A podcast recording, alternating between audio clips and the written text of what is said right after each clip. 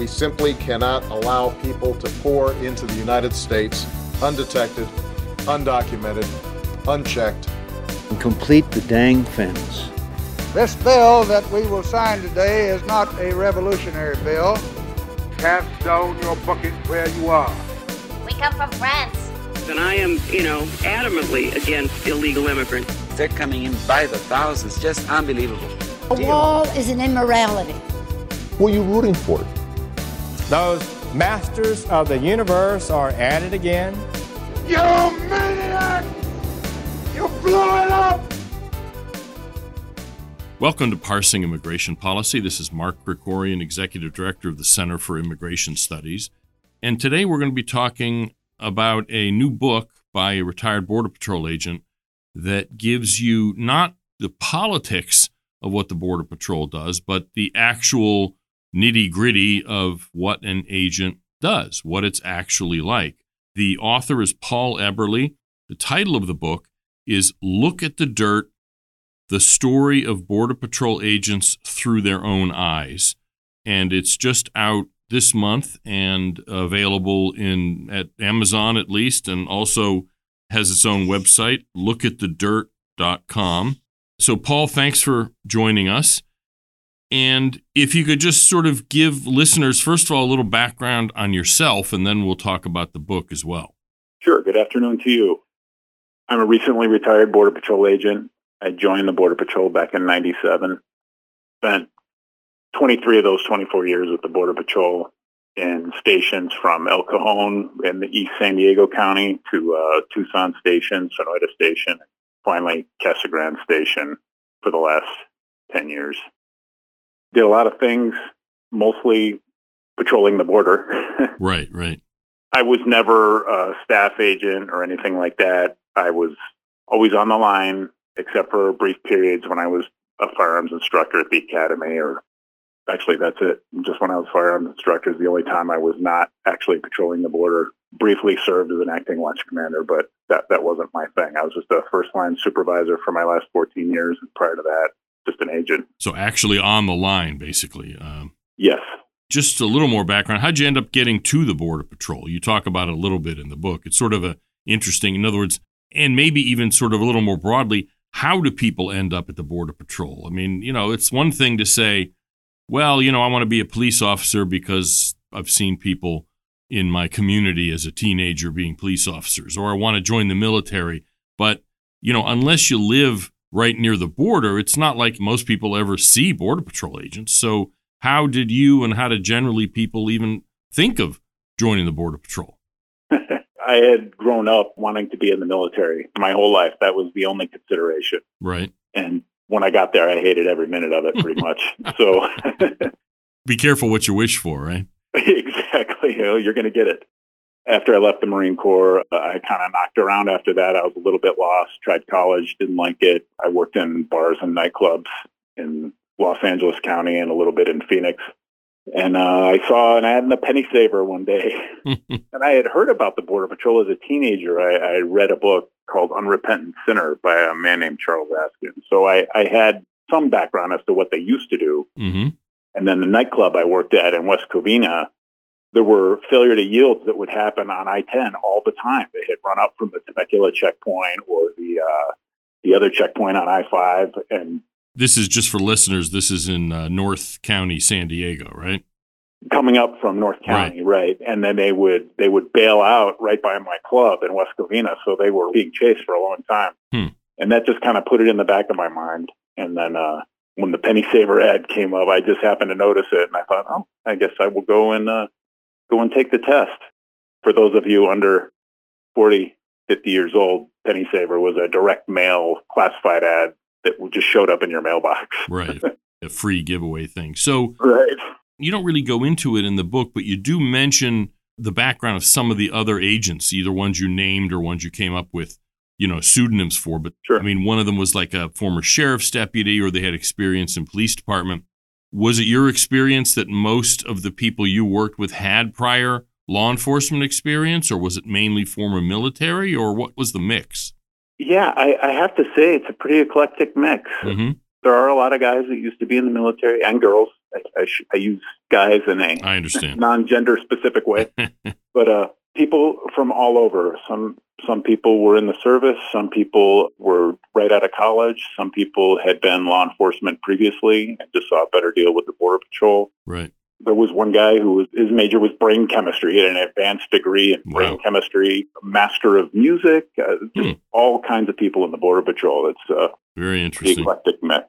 So, first, let's start with the title and then sort of how did you come to write the book? The subtitle is clear enough the story of Border Patrol agents through their own eyes, but the main title is Look at the Dirt.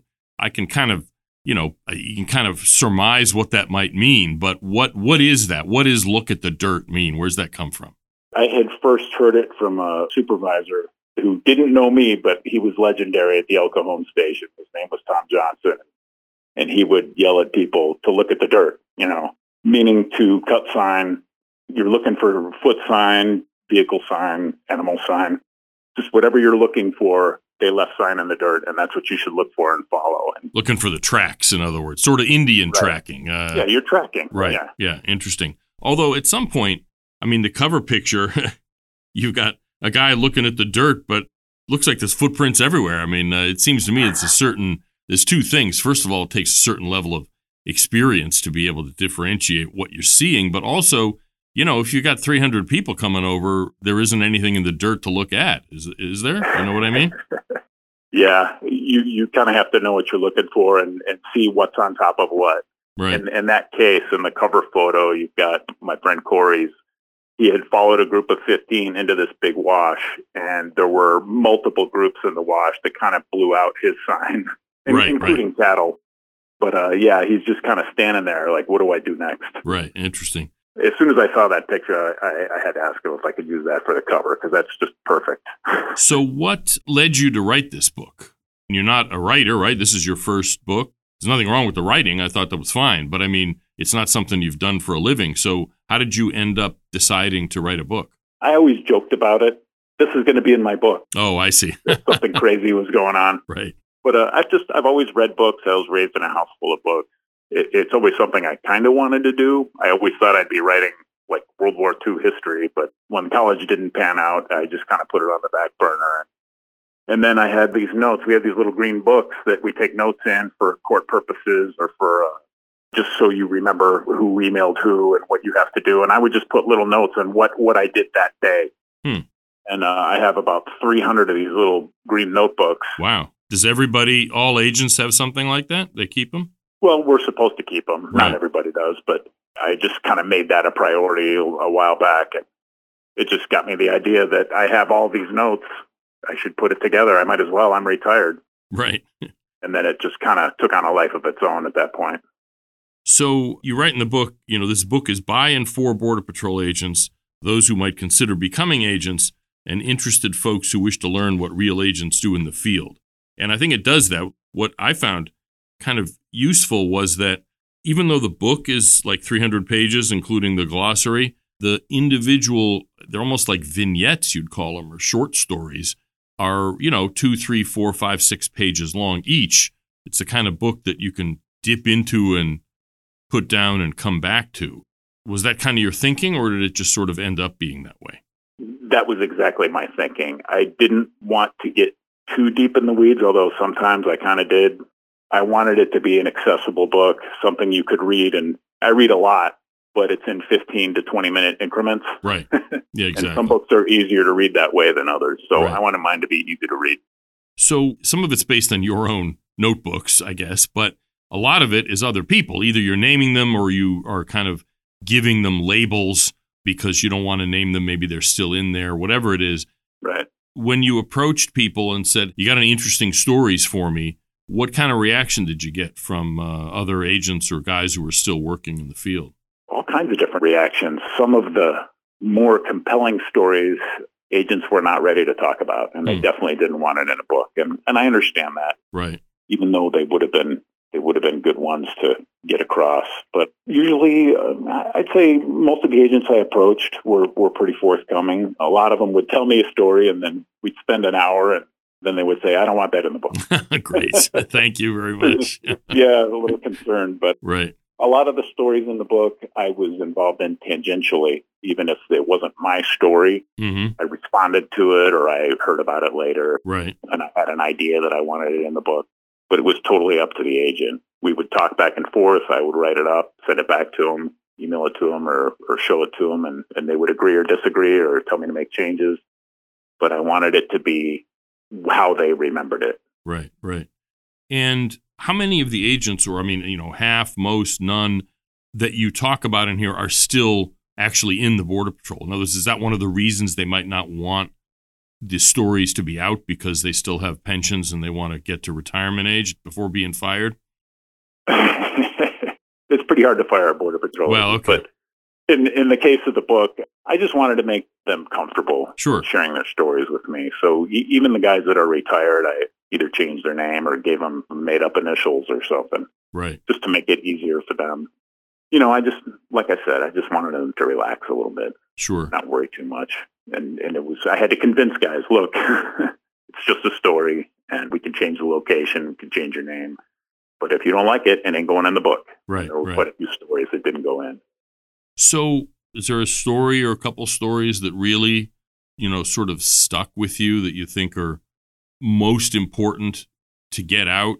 I mean, because a lot of it is, it just gives you a sense of what agents do every day. And I, it's obviously what you were trying to do. But was there anything that really stood out as kind of an important story that made some kind of point that you think is worth underlining? Wow. okay, well.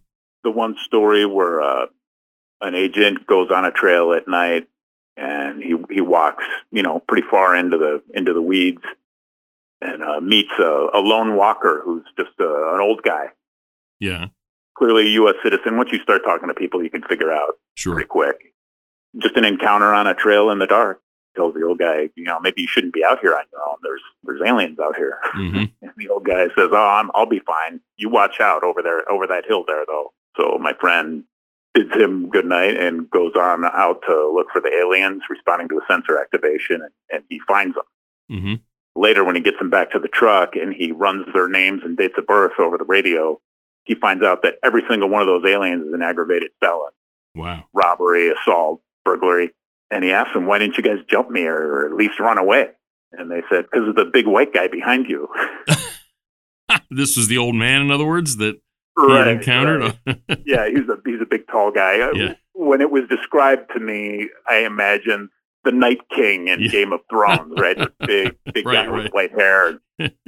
And Interesting. Paul's like, no, I'm alone. There was Yeah. there was no one behind me. And they're like, oh no, he was he was right behind you. And Paul never saw him or. Interesting. Kind of creeped him out a little bit. yeah, I can imagine. Jeez. Maybe the old man was looking out for him. This just occurred to me. I mean, I, I don't, I didn't see anything like this in the book, but it just occurred to me since you guys are out in the dark doing a lot of your work. I mean, obviously there's patrolling during the day and you find aliens, but I mean, nighttime is the time you would want to get through if you were trying to avoid detection. Is there kind of a ghost stories element to do they tell each other stories like that kind of creepy, you know, surreal things that happen? There, there are a ton of border patrol ghost stories. Interesting. You're out there in the in the weeds in the dark, but Right. uh, that that was the closest thing. He just PJ thinks of that old guy as his guardian angel, but Interesting. but that's the closest thing to a ghost Right. story in my book. I just thought that was a really cool story. Right. Interesting. So this isn't a politics book, obviously, but agents must have thoughts about what's going on. I mean, you yourself refer to, you know, the past two years really being problematic, obviously, at the border.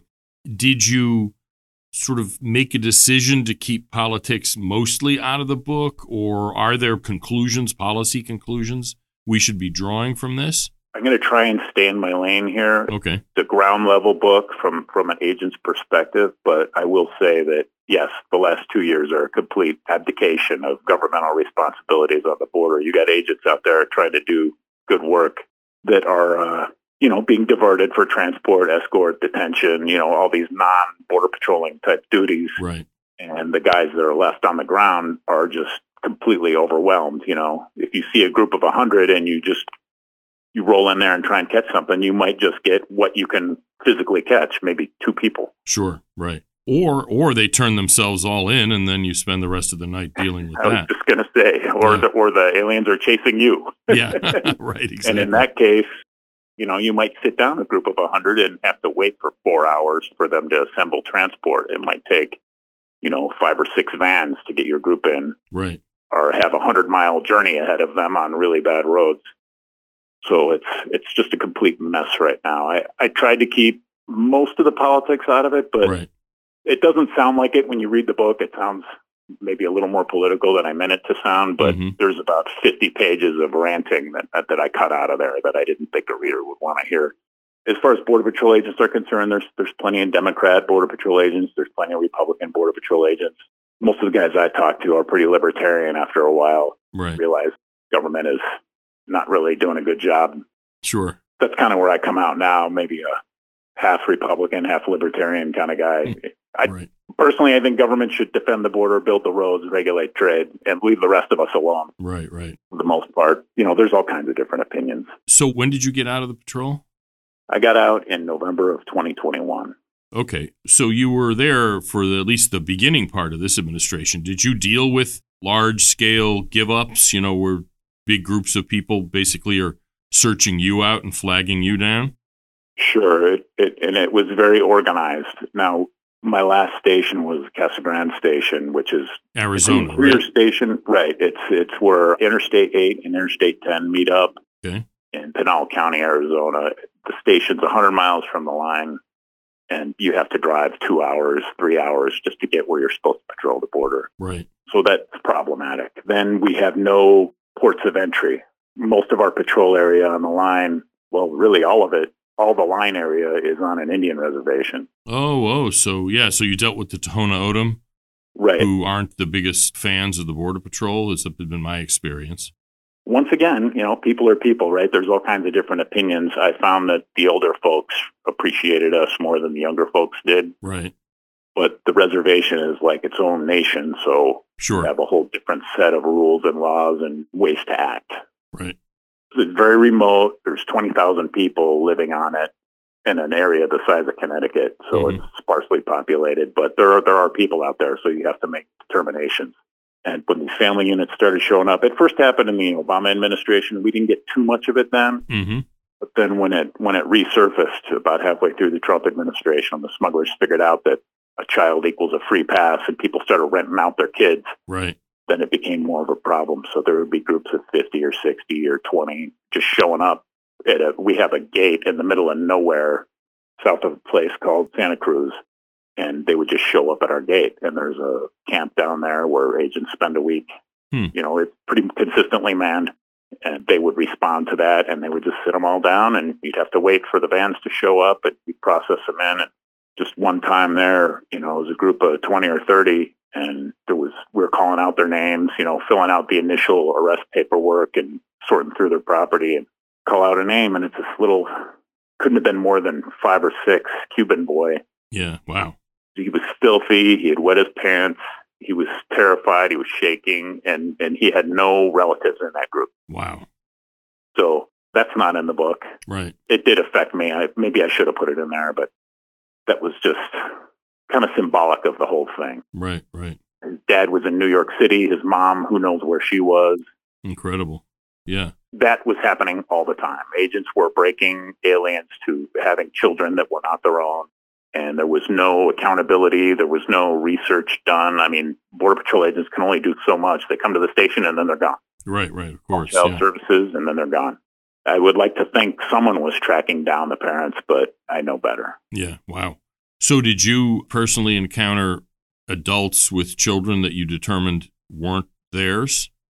I encountered adults with children that I was pretty sure weren't theirs, that Right. were not acting like they were theirs, but that would have been in a field situation, and you just tell the transport guy what you think you have, and, Right. and he throws them in a van, and they go north. And somebody else has to deal with it, basically, right? Right. Wow. Right. Interesting. And in processing, when I was a duty supervisor, I didn't see a whole lot of that on my Right. shift. So, you know, you said you're keeping politics mostly out of the book. I get that. But are there improvements in the way the Border Patrol sort of does its job that you've drawn, conclusions you've drawn from the these stories? In other words, I don't mean Washington political decisions. I mean, just for instance, you had mentioned the, uh, you know, two hour drive before you can even get to where you're supposed to patrol. Seems pretty inefficient. I know sometimes they do these forward operating bases where guys will Right. stay for a week or a month so that they're right there and they're not commuting every single day for half of their Right. shift. Are there other kinds of, I don't know, just operational improvements or changes that sort of come out of the uh, experiences in the book? Well, it's difficult to implement these things for any length of time. There was one supervisor, he's in the book too, who uh, came up with a plan. This guy, he he'd worked in special forces before he came to the border patrol. He was good at the planning process, and Mhm. he divided up the area into three zones. And in his vision, right, in his operational plan, that was kind of adopted, sort of adopted uh, Right. by different command staff.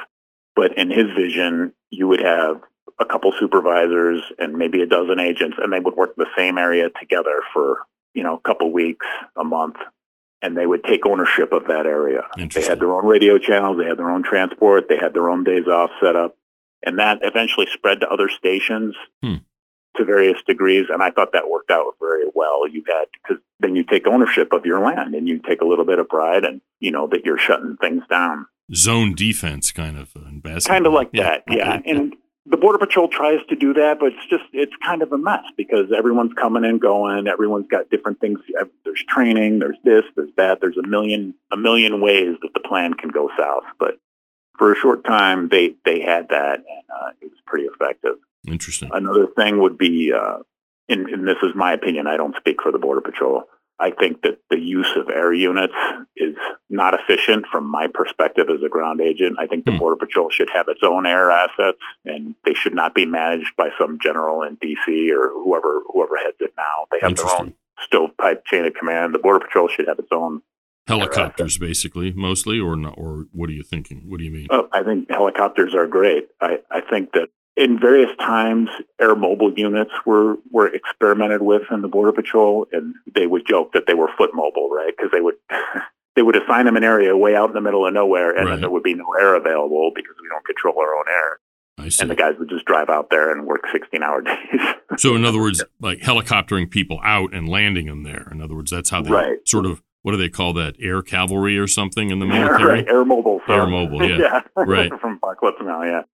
So I think something like that would be nice, where you could have guys out on the ground, or you have scope units out there, and they see something, and you launch a bird immediately and go get it. And now I don't know how efficient this would be, but with all the billions of dollars we've wasted on the virtual fence and all the Right. I don't even know, but it's a lot. Over the years, the, the waste of money is just so incredible that I would Yeah. think you could buy every Border Patrol agent his own helicopter at that point. Probably, yeah. A billion, billion here, a billion there. You know, it adds up eventually. so. exactly.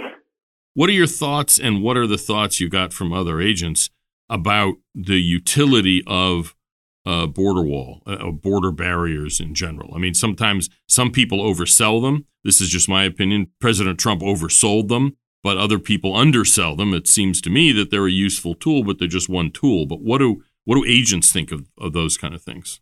I think generally they support it because you can see, like, for instance, when I came up, San Diego was getting blitzkrieged every day Right. by huge masses of aliens. You know, they had pedestrian fencing, but they would just run up the lane to the port of entry. Sure. I think that walls do help. They channel your traffic into an area of your choosing. Right. So right. if you have Trump's, for instance, from sea to shining sea or from sea to Gulf, you have this huge, big, beautiful wall. Mm-hmm. Well, it's going to have holes in it in the mountains and in the rivers because you can't can't wall those off. Right. But that's where your assets go, Right. Right. you know. And then you have, you know, the wall's got fiber optics in it, so you know when someone's going under it or over it.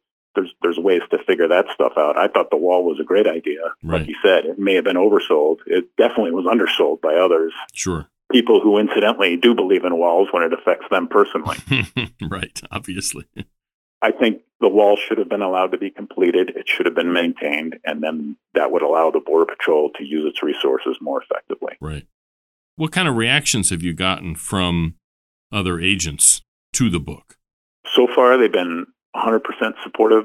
Well, that's good. Yeah. I was really worried about that. I mean, the book is most of all a tribute to the people I've worked with, Mm-hmm. some of whom are no longer with us.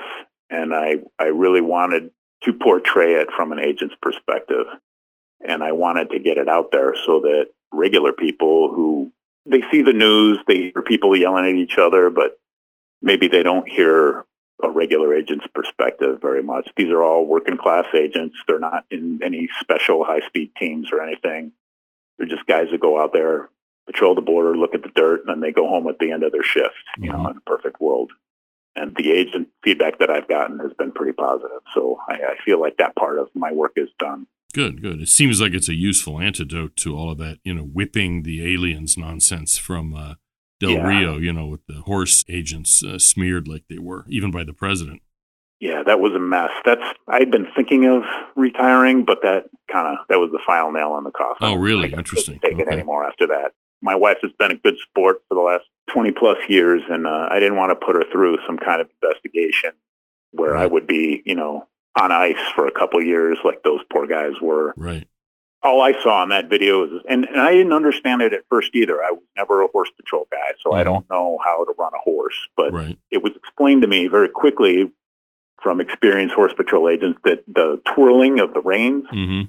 the horse doesn't want to go in the direction that he hears the reins twirling. Right, right, sure. So the twirling of the reins was steering the horse away from running over the alien. Mm, interesting, right? Because the horses, they're trying, they know what they're there for. They they smell aliens, they see aliens even in the dark, and they know that's where you want them to go.